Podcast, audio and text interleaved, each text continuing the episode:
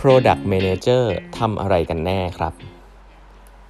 สวัสดีครับ ท่านผู้ฟังทุกท่านยินดีต้อนรับเข้าสู่แบบบรรทัดครึ่งพอดแคสต์สาระดีๆสำหรับคนทำงานที่ไม่ค่อยมีเวลาเช่นคุณนะครับ อยู่กับผมต้องกวีวุฒิเจ้าของเพจ 8 บรรทัดครึ่งนะฮะวันนี้เป็น EP ที่ 1226 แล้วนะครับ ที่เรามาพูดคุยกันครับ ก่อนอื่นนะครับ วันพฤหัสนี้นะฮะผมจะมีสัมภาษณ์พิเศษเลยนะครับ กับคุณหมอชัยรัตน์นะครับ ซึ่งเป็น CEO ของโรงพยาบาล กลุ่มโรงพยาบาลสมิติเวชนะครับ ก็ตื่นเต้นนะครับ เพราะว่าจริงๆรู้จัก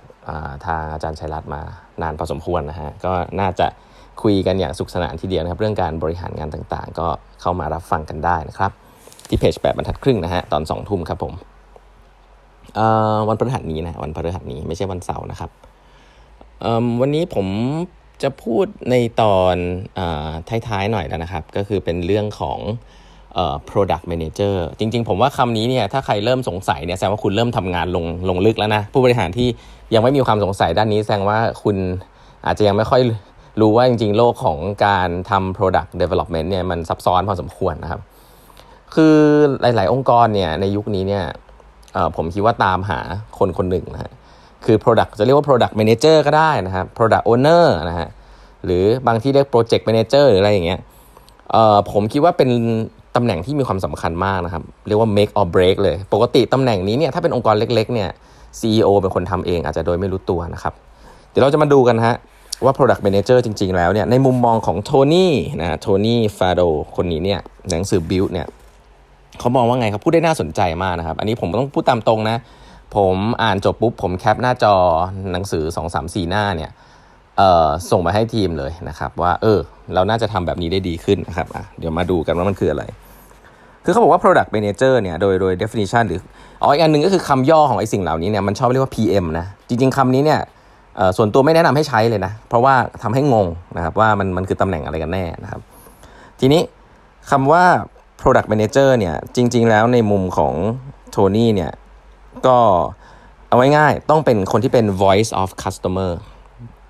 นะครับอันนี้คือเอาไว้ง่ายก่อนนะ product manager บางที่เรียก product marketing manager ด้วยงงๆ แต่อย่างน้อยเนี่ยมันต้องตำแหน่งเนี้ยจะต้องเป็น voice of customer แค่นั้นเองนะครับ คือคุณจะต้องเป็นคนที่ส่งเสียงของลูกค้าให้ทุกคนฟังนะครับส่วนเรื่องประสานงานอื่นๆเนี่ยก็ต้องทำนะฮะเดี๋ยวค่อยเล่าให้ฟัง แต่อย่างแรกเนี่ยถ้าคุณเป็นคนที่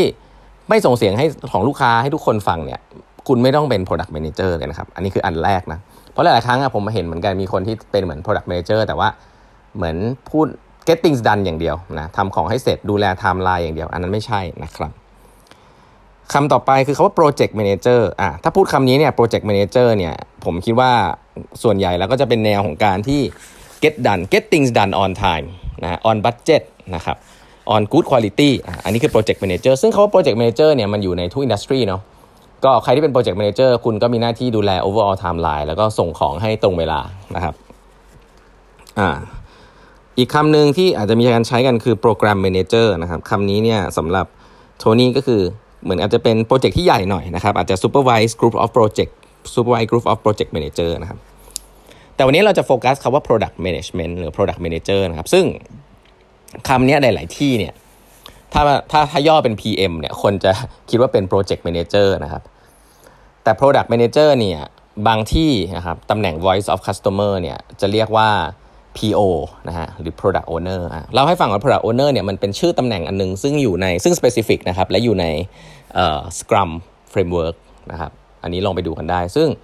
PO เนี่ยจะเป็นคนที่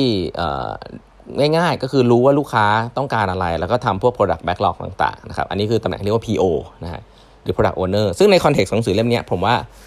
คล้ายๆคล้ายๆกันนะคล้ายๆกับ product manager มากกว่านะครับ ทีนี้ในมุมมองของโทนี่เนี่ย product manager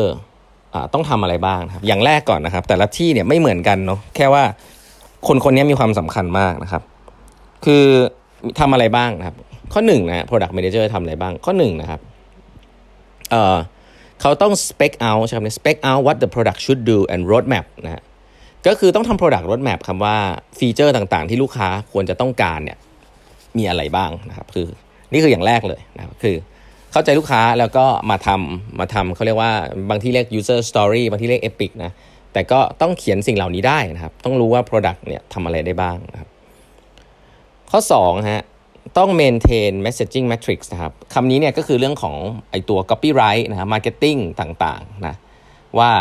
เออ ที่ไหนเมื่อไหร่ที่ลูกค้าจะเห็นสิ่งเหล่านี้นะครับ แล้วเราจะพูดคุยกับลูกค้าอย่างไร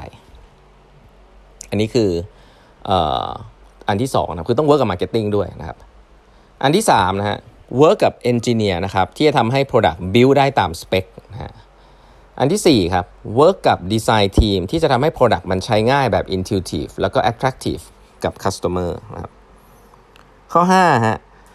work กับ marketing นะครับทำให้ marketing เข้าใจ essence ของ product เข้าใจ user แล้วก็เข้าใจ technical aspect บางส่วนนะครับ ที่ marketing จะไปเลือกหยิบจับเพื่อเอาไปสื่อสารให้กับลูกค้าที่ในเชิงของ creative marketing นะครับ เพราะทีม product เนี่ยควรจะเข้าใจ technical แล้วก็อธิบายในเชิง product ว่าทำอะไรได้บ้างนะครับให้กับ Marketing ให้เขาไปคิดต่อได้ ข้อ 6 นะฮะ Present Product Roadmap นะครับ แล้วก็ Product ภาพรวมให้กับ Management นะครับ Management คือคนที่ตัดสินใจว่าจะทำแล้วก็ให้เงินมาทำเนี่ยนะครับแล้วก็ get feedback จาก Executive นะครับถัดไปคือ work กับ Sales กับ Finance นะครับเพื่อที่จะ work เรื่องตัวเลขต่างๆนะครับว่ามัน make sense ที่จะทำ product นี้นะครับถัดไป work กับ customer support นะครับที่จะเขียน instruction ต่างๆ ที่จะช่วยลูกค้า foresee อนาคตว่าลูกค้าจะเจอปัญหาอะไร แล้วก็ช่วยเขียน instruction ออกมา ในหลายๆ scenario นะครับ แล้วก็ work กับ PR team นะครับที่จะช่วย address ตัว public perception ต่างๆนะครับทำ mock press release ต่างๆนะครับหรือบางครั้งเนี่ยอาจจะเป็น spokesperson ของตัว product เองเลยก็ได้นะครับ ฟังแล้วเป็นไงฮะ เหมือน โอ้โห มันจะมีเทพคนนี้มาทำได้ขนาดนี้เลยหรือเปล่านะอันนี้ก็ใช่ครับ product manager ที่น่าสนใจคือเป็นศูนย์กลางของทุกอย่างนะครับ สิ่งที่น่าสนใจอันหนึ่งของทักษะ product manager เลยนะครับ คือเขาไม่ใช่หัวหน้าทุกคนนะครับ ถ้าคุณทักมีทักษะ ถ้าคุณเก่งมากแล้วคุณจะต้องมี authority นะครับในการที่จะบอกทุกคนว่าต้องทำอะไรนะครับและต้องทำอย่างไรในฐานะที่คุณเป็น product เนี่ยแน่นอนคุณเป็น voice of customer มันสำคัญมาก แต่ถ้าคุณต้อง exercise power ของคุณนะครับอันนั้นคุณเป็น product manager ที่ไม่เก่งนะครับ product manager ที่เก่งเนี่ยหลาย ๆ ครั้งเนี่ยเขาอาจจะมีอำนาจตัดสินใจ บางครั้งก็ไม่มี แต่สิ่งที่เขามีเป็นอาวุธหลักเลยนะครับของ product manager นะครับ อันนี้ที่เขาเขียนไว้นะ คือ empathy ครับ empathy เนี่ยคือความเข้าอกเข้าใจนะไม่ใช่แค่ในลูกค้านะอันนั้นแน่นอนอยู่แล้วแต่ความเข้าอกเข้าใจในทีมอื่นๆด้วยว่าทีมอื่นๆเนี่ยต้องการอะไรเพื่อที่จะทำให้งานตัวเองสำเร็จ product manager มีหน้าที่ให้ข้อมูลแล้วก็ influence สื่อสารว่า Product ของเราเนี่ยทำงานยังไง แล้วก็คุณเนี่ยสามารถจะหยิบจับ Product เนี้ยในแบบที่มีความหมายอะ คืออธิบายให้คนอินกับตัว Product ให้ได้ เพราะถ้าคุณอยากอธิบาย Product ของตัวคุณเองอะให้คนในองค์กรคุณอินไม่ได้อะคุณจะไปอธิบายเรื่องนี้ให้คนภายนอกอินได้ยังไง เพราะฉะนั้น Product Manager เนี่ยจะต้องมีความสามารถในการ empathy นะครับแล้วก็มีความสามารถในการ communicate ตัว Product ที่มาที่ไปของ Product แล้วก็ทำให้ทุกคนเข้าใจ แล้วก็ทำงานต่อได้อย่างง่ายนะครับ ในขณะที่คุณยังไม่ได้เป็นหัวหน้าด้วยซ้ำนะครับ ซึ่งสิ่งน่าสนใจคือว่าโทนี่บอกว่าคนที่เป็น Product Manager ที่เก่งที่สุดที่เขาเคยเห็นก็คือสตีฟจ็อบส์ครับคือสตีฟจ็อบส์จะมี vision เรื่อง Product อย่างรุนแรงมากนะครับแล้วก็แน่นอนเขาเป็นหัวหน้าเนาะแต่เขาเนี่ยจะสื่อสารเรื่อง Product อินที่มัน inspiring เนี่ยบ่อยครั้งมาก ๆ กับทีมงานนะครับและหลาย ๆ ครั้งในทีมงานก็ไม่ get ทำให้เขาต้องไปปรับ pitching ของตัวเอง ไปปรับ story ของ Product ตัวเอง แล้วก็มาอธิบายทีมงานอีกจนกระทั่งไอ้ story เหล่านั้นแหละครับที่สตีฟจ็อบส์เนี่ยเอาไปใช้ในการ present ที่เราเห็นในงานใหญ่ ๆ ทั่วไป แต่ว่า story นั้นมันไม่ได้เกิดขึ้นในงานใหญ่ ๆ ครั้งเดียวนะครับมันเกิดขึ้นบ่อยครั้งซ้ำแล้วซ้ำเล่าก่อนหน้างานนั้น ก็คือสตีฟจ็อบส์เนี่ยอธิบาย story ของ Product ให้กับทีมงาน ตลอดเวลาและคอมมิวนิเคตให้กับทีมงานนะครับแต่ในส่วนเอมพัตตีนี่ผมก็ไม่แน่ใจนะว่ามีมากน้อยแค่ไหนละกันนะครับ เพราะฉะนั้นแล้ว หน้าที่ Product Manager คือเป็น Master Negotiator และ Communication ด้วยนะครับก็เห็นว่างานค่อนข้างยากทีเดียว นั่นคือสาเหตุที่ว่าทำไม Product Manager ถึงหายากเนาะก็